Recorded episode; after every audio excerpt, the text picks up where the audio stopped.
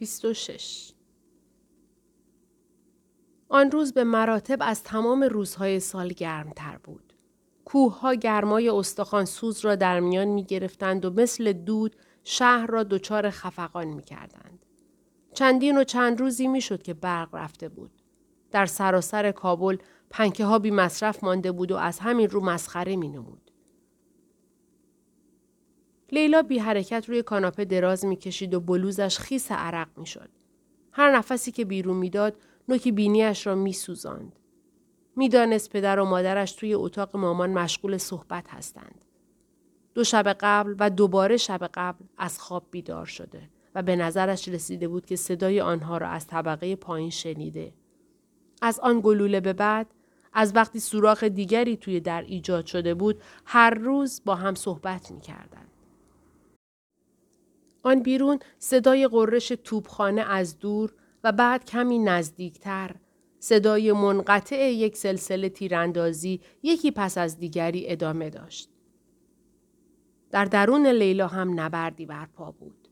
از یک سو احساس گناه با شرمساری دست به دست هم داده بود و از سوی دیگر متقاعد شده بود کاری که او و تارق انجام داده گناه نبود. طبیعی بود. خوب، قشنگ و حتی اجتناب ناپذیر بوده به این دلیل که شاید دیگر هیچ وقت هم دیگر را نبینند. حالا لیلا روی کاناپه به پهلو قلتید و کوشید چیزهایی را به خاطر بیاورد. وقتی آنها روی کف اتاق بودند یک لحظه تارق پیشانیش را روی پیشانی او گذاشته بود. بعد نفس نفس زنان چیزی گفته بود. من اذیتت می کنم؟ یا این اذیتت می کند؟ لیلا دقیقا یادش نبود که او چه گفته. من اذیتت می کنم؟ این اذیتت می کند؟ فقط دو هفته از رفتن تارق گذشته بود و در همین مدت کم این اتفاق افتاده بود. زمان لبه آن خاطرات واضح و روشن را کند کرده بود. لیلا دل و دماغ نداشت. تارق چی گفته بود؟ ناگهان حس کرد برایش حیاتی است که بداند. چشمهایش را بست. تمرکز کرد. با گذشت زمان کم کم از این تمرین خسته می شد. می دید که این یادآوری خاطرات دوباره به سراغشان رفتن و زنده کردن چیزی که مدت هاست مرده کاری بی نهایت توان فرساست. در حقیقت سالها بعد روزی خواهد رسید که لیلا دیگر نه هیچ شکوه از این فقدان خواهد داشت و نه سماجتی. اصلا و ابدا. روزی خواهد آمد که جزئیات چهره تارق از چنگ حافظه اش خلاص خواهد شد و وقتی توی خیابان بشنود که مادری بچه اش را تارق صدا می‌زند به هیچ وجه تحت تأثیر قرار نخواهد گرفت. وقتی درد دوری از تارق برایش عادی شود مانند درد خیالی عضوی بعد از قطع شدن مثل حالا دلش هوای او را نخواهد کرد. حتی وقتی لیلا زن کاملی بشود شاید هر از گاهی خیلی به ندرت وقتی پیراهن مردانه ای را اتو می‌زند یا بچه هایش را روی تاپ هل می دهد ممکن است چیزهای خیلی جزئی مانند گرمای فرش زیر پایش در روزی گرم یا انحنای پیشانی غریبه ای او را یاد آن بعد از ظهری که با هم بودن بیاندازد و همه آن خاطره ها زنده خواهند شد. خود جوش بودن آن اتفاقات. بیپروای شگفتانگیزشان. دستپاچگیشان. درد آن. لذتش. اندوهش.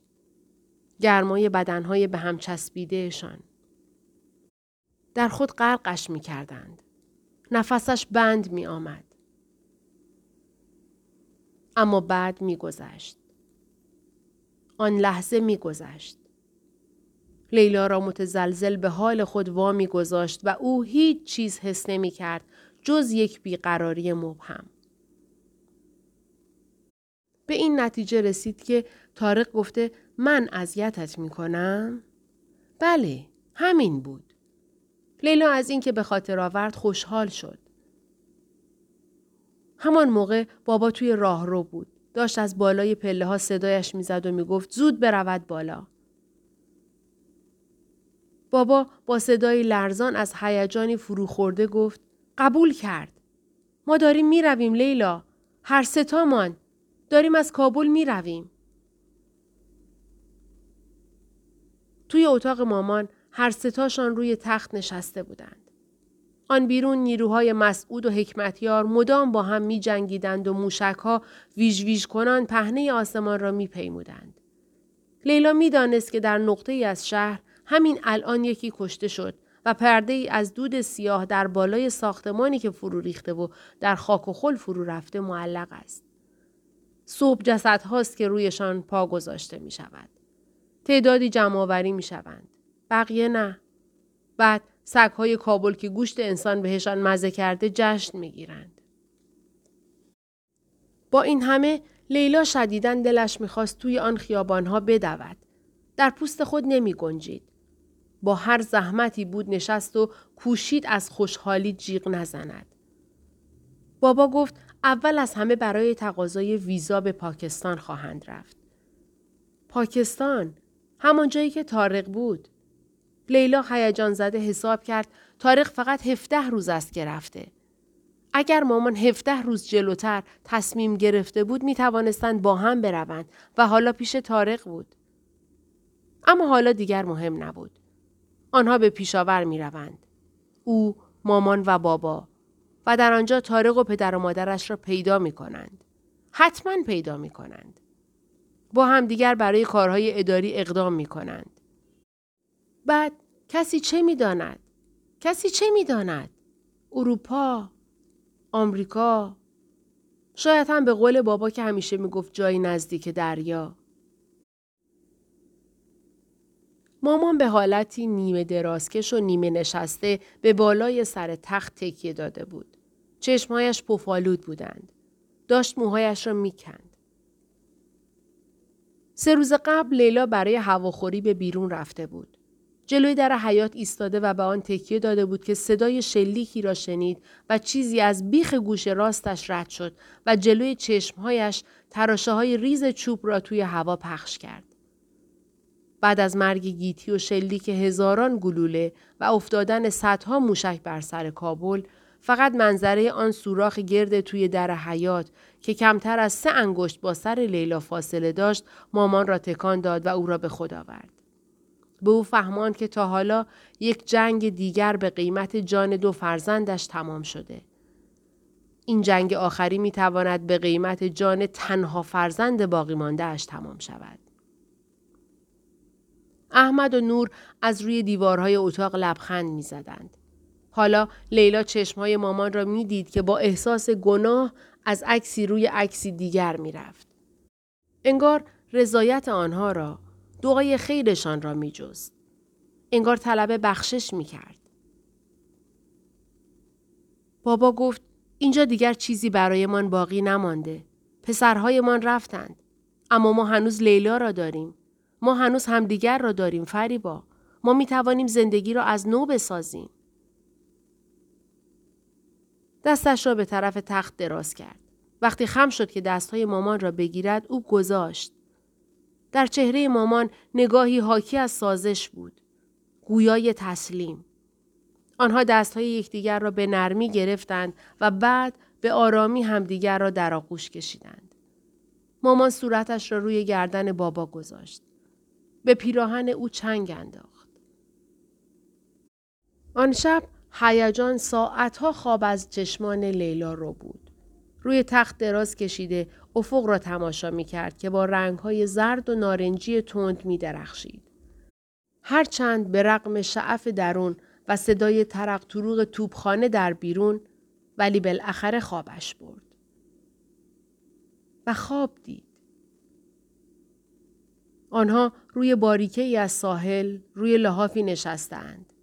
روزی سرد و ابری است اما در کنار تارق زیر پتویی که روی شانه انداختهاند گرم است. لیلا اتومبیل هایی را می بیند که در زیر درختان نخل آشفته از باد در پشت حصار کوتاهی با رنگ سفید پوست پوست شده پارک شدهاند. باد چشمهایش را نمناک می کند و کفشهایشان در خاک و شن فرو می رود و خورده های علف خشک از این تپه شنی قوسی شکل به تپه شنی دیگر پرتاب می شود. آنها مشغول تماشای قایقهای بادی هستند که در دوردست بالا و پایین می روند. در اطرافشان مرغان دریایی توی باد جیغ می‌کشند و میلرزند. باد دسته دیگری از شنها را از روی سراشیبی بادگیر کم ارتفاعی به هوا بلند می کند. سر و صدایی هست که به آواز می ماند. و لیلا به تارق می گوید که بابا سالها قبل چیزهایی درباره شنهای آوازخان برایش گفته است. تارق دستی به ابرویش می کشد دانه های شن را از آن پاک می کند. لیلا درخشش حلقه ای را در انگشت او می بیند. حلقه شبیه مال خودش است. از تلاست. با طرحی مارپیچی دور تا دورش. لیلا به او می‌گوید حقیقت دارد. سایش دانه رو دانه. گوش کن. تارق گوش می دهد. اخم می کند. منتظر می شوند. دوباره آن را می شنوند. وقتی باد آرام میوزد صدای ناله می آید و وقتی شدید می وزد صدای جیغ و فریاد بلند دست جمعی. بابا گفت فقط باید چیزهای خیلی ضروری را بردارند. بقیه را می فروشند. باید توی پیشاور با همین پول سر کنیم تا زمانی که من کاری دست و پا کنم. دو روز طول کشید تا توانستند فروختنی ها را جمع کنند. آنها را به صورت تلهای بزرگی درآوردند. لیلا توی اتاقش بلوزهای کهنه، کفشهای کهنه، کتابها و اسباب بازی ها را کناری گذاشت. از زیر تختش مجسمه زرد شیشه‌ای یک گاو کوچولو را که حسینه توی زنگ تفریح در کلاس پنجم بهش داده بود پیدا کرد. یک جاسویچی به شکل توپ فوتبال کوچک که هدیه از طرف گیتی بود. یک گورخر چوبی کوچک چرخدار. فضانورد سرامیکی که یک روز او و تارق توی جوی آب پیدا کرده بودند. لیلا شش سالش بود و تارق هشت سال. یادش آمد که یک دعوای کوچولو هم کردند سر اینکه کی اول پیدایش کرده. مامان هم وسایل خودش را جمع کرد. حرکاتش با تو معنینه بود و نگاهی مات و رخوتناک داشت. او بشقاب های نازنین، دستمال ها، تمام زیورالات به جز حلقه ازدواجش و بیشتر لباس های مستعملش را کنار گذاشت. لیلا پیراهن عروسی مامان را بلند کرد و گفت این را که نمی فروشی مگر نه؟ چین های پیراهن روی پاهایش ریخت. لیلا به تور و روبان دور یقهش و دانه های مرواریدی که روی آستینهایش دست دوزی شده بود دست کشید. مامان شانه بالا انداخت و پیراهن را ازش گرفت. آن را بدون ملاحظه به روی تل لباس ها پرت کرد. لیلا فکر کرد مثل کندن چسب زخم با یک حرکت. کار بابا دردناکتر از همه بود. لیلا رفت و دید که او توی اتاقش ایستاده. قفسه ها را از نظر می گذراند و قیافش اندوهگین است. تیشرت دست دومی به تن داشت که رویش عکسی از پل قرمز سان فرانسیسکو بود. مه غلیظی از روی آبهای سفیدگون برخاسته و برج‌های پل را در خود فرو برده بود. بابا گفت این حکایت قدیمی را میدانی؟ توی جزیره دور افتاده هستی. فقط می توانی پنج کتاب انتخاب کنی. کدام یک را انتخاب می کنی؟ هرگز فکرش را نمی کردم که خودم هم واقعا روزی مجبور به این کار شوم. باید کمک کنیم و مجموعه دیگری را برایت گرد بیاوریم بابا. لبخند محزونی زد. اصلا باورم نمی شود که دارم از کابل می روم. اینجا به مدرسه رفتم. اولین کارم را اینجا پیدا کردم. توی این شهر پدر شدم. فکر کردم به اینکه به زودی زیر آسمان شهر دیگری خواهم خوابید برایم عجیب است. برای من هم عجیب است. تمام روز این شعری که در مورد کابل است توی سرم میچرخد. فکر کنم صاحب تبریزی آن را در قرن هفدهم میلادی سروده است. قبلا تمام شعر را بلد بودم اما حالا فقط یک بیتش به یادم مانده. حساب محجبینان لب بامش که می‌داند دو صد خورشید رو افتاده در هر پای دیوارش لیلا سرش را بلند کرد دید بابا دارد گریه می کند. یک دستش را دور کمر بابا انداخت. آ بابا ما بر می گردیم. وقتی جنگ تمام شود ما به کابل بر می گردیم. انشاءالله می بینی. صبح روز سوم لیلا بنا کرد به بردن کپه های وسایل به حیات و گذاشتن آنها دم در اصلی. بعدش یک تاکسی می گرفتند و همه را به مغازه سمساری می بردند. لیلا همچنان لخلخ کنان بین خانه و حیات در حرکت بود. هی می رفت و برمیگشت. کپه های لباس. ظرف و ظروف و بسته های کتاب بابا را یکی پس از دیگری می برد. به طور حتم تا ظهر یعنی زمانی که ارتفاع تل اسباب و اساسی دم در تا کمر می رسید او هم خسته و هلاک می شد. اما می دانست که با هر رفت و آمد به دیدار دوباره تارق نزدیک تر می شود و با هر رفت و آمد پاهایش چابکتر و دستهایش پرتوانتر می شد. یک تاکسی بزرگ لازم داریم. لیلا سرش را بلند کرد. مامان بود که داشت این را از توی اتاقش در طبقه بالا می گفت. از پنجره به بیرون خم شده آرنجهایش را روی حره پنجره گذاشته بود. آفتاب گرم و روشن روی موهای خاکستری و صورت تکیدهش می درخشید. مامان همان پیراهن آبی لاجوردی را که چهار ماه پیش در آن مهمانی نهار پوشیده بود به تن داشت. پیراهنی که مناسب جوانها بود. اما برای لحظه ای مامان از دید لیلا شبیه یک پیرزن شده بود. پیرزنی با دستهای لاغر استخانی، شقیقه های فرو رفته و چشمهای بیفروغ با توق تیره از قصه دور تا دورشان. این آدم با آن زن صورتگرد توپل سرزنده و شاد و شنگول که توی آن عکس دانه دانه شده عروسی بود به کلی فرق داشت. لیلا گفت دو تا تاکسی بزرگ. لیلا بابا را هم می‌دید که توی اتاق نشیمن مشغول چیدن بسته های کتاب روی هم است. مامان گفت وقتی کار تمام شد بیا بالا بنشینیم نهار بخوریم. تخم مرغ آپز و لوبیای آماده داریم.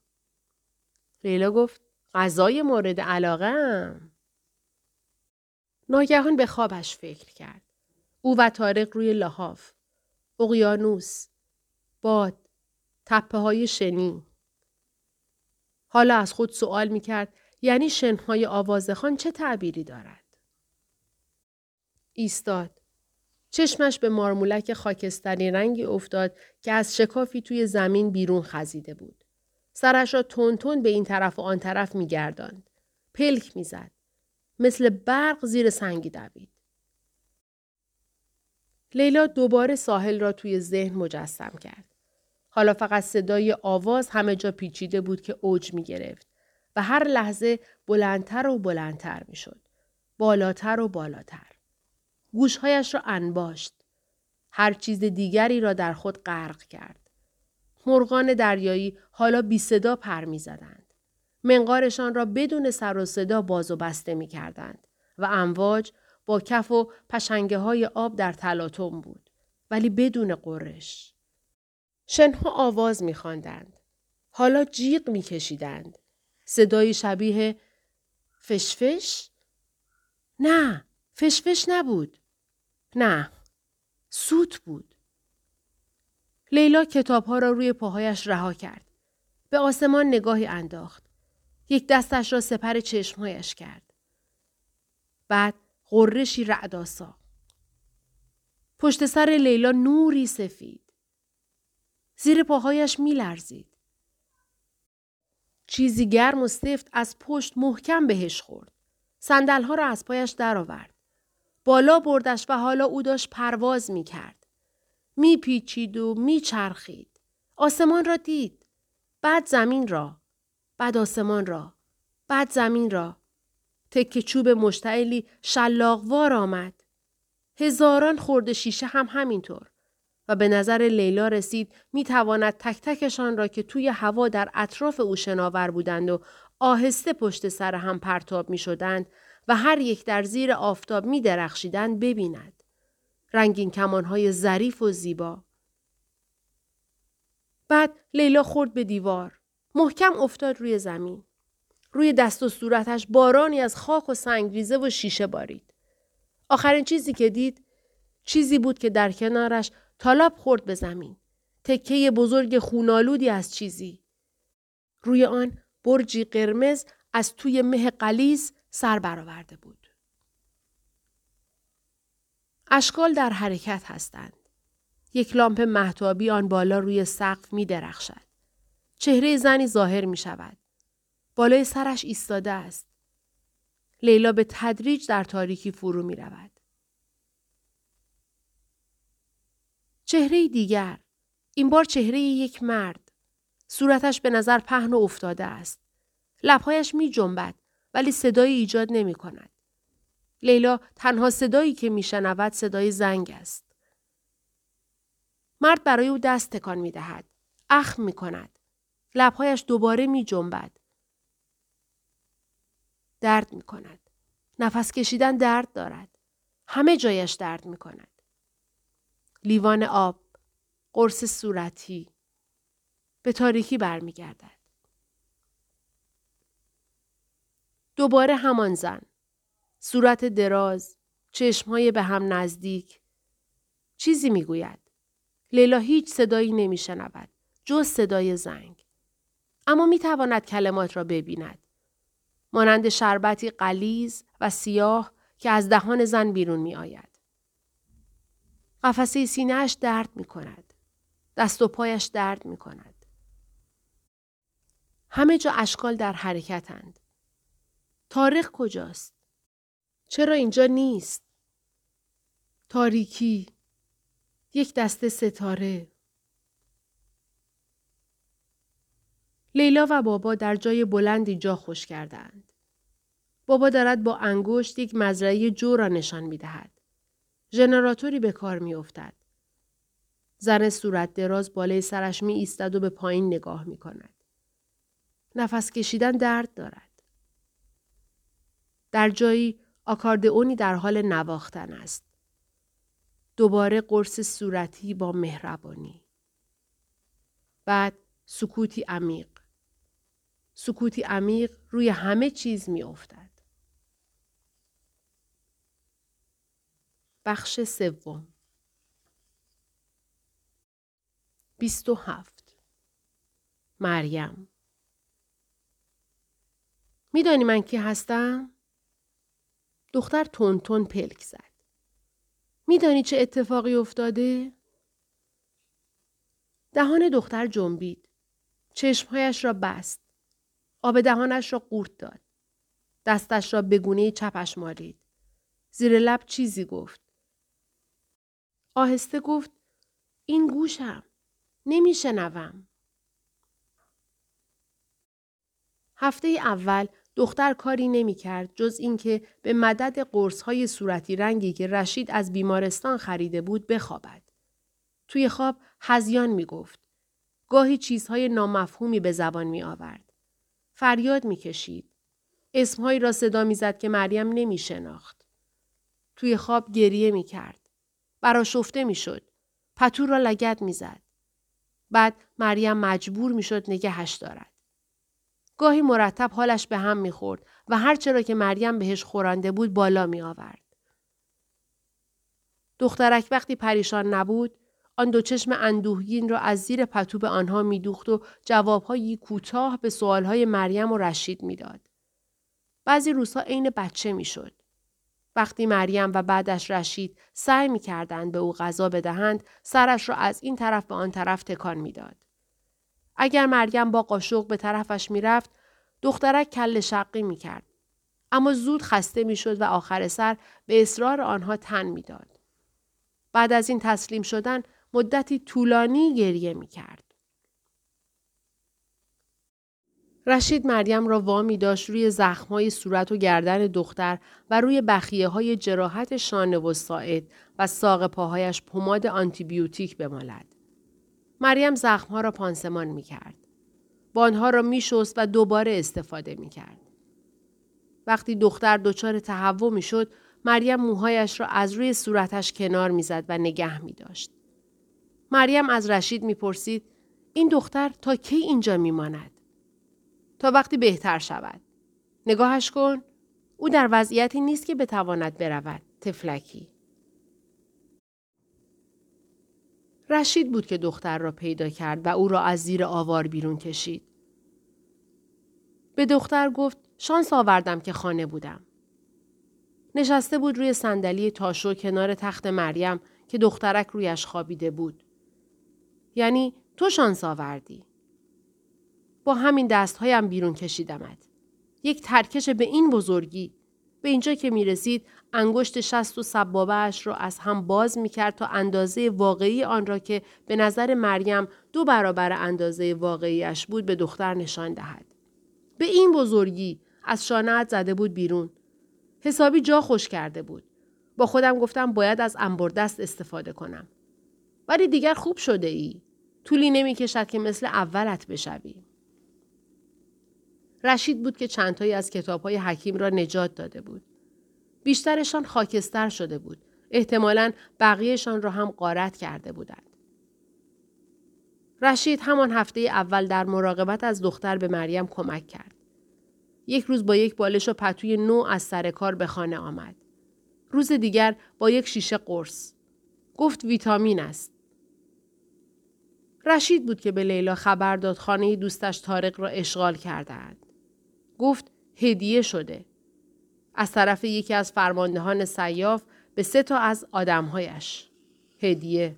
هه. آن سه تا آدم در حقیقت سه تا پسر با قیافه های بچه سال و آفتاب سوخته بودند. مریم هنگام عبور از آنجا آنها را می‌دید که همیشه لباس نظامی به تن داشتند. دم در خانه تارق چنباتمه می‌زدند ورق بازی می‌کردند و سیگار میکشیدند. کلاشینکوف هایشان همیشه به دیوار تکیه داده بود. آنکه قلدر بود همانی که قیافه از خود راضی و تحکم آمیز داشت سرکردهشان بود. آنکه کوچکتر و ساکتتر از بقیه بود انگار از ته دل راضی نبود ژست حق به جانب دوستانش را بپذیرد.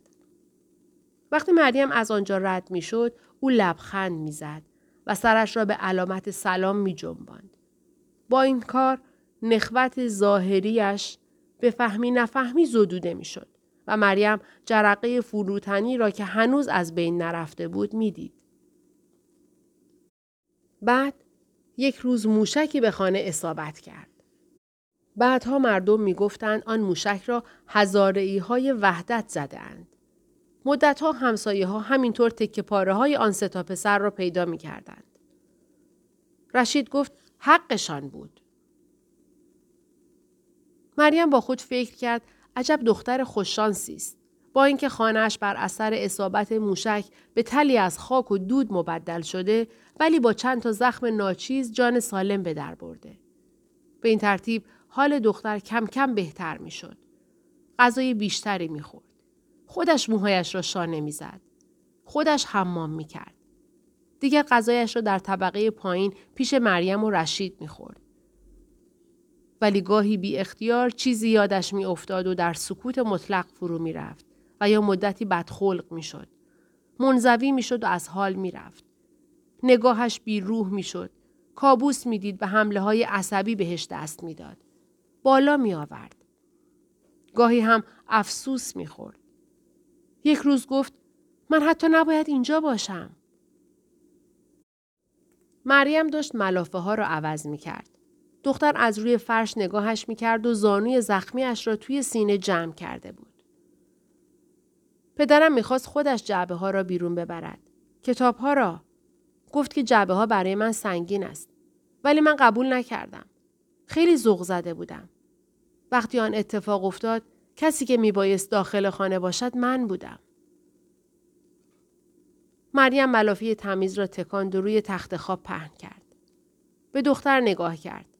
به موهای بور مواجش. به گردن باریک و چشمهای سبزش. به گونه های برجسته و لبهای قلوهیش. یادش افتاد که وقتی دختر کوچولویی بود او را توی خیابان می‌دید که توی راه تنور دنبال مادرش تاتی تاتی می کرد. برادر کوچکترش که دست موی روی گوشش بود او را قلمدوش می گرفت. با پسر نجار تیله بازی می کرد. دختر هم به او نگاه می کرد. انگار منتظر بود که مریم حرف خردمندانه ای بزند. چیز دلگرم کننده ای بگوید. ولی مریم چه حرف خردمندانه ای داشت که به او بزند؟ چه دلگرمی ای؟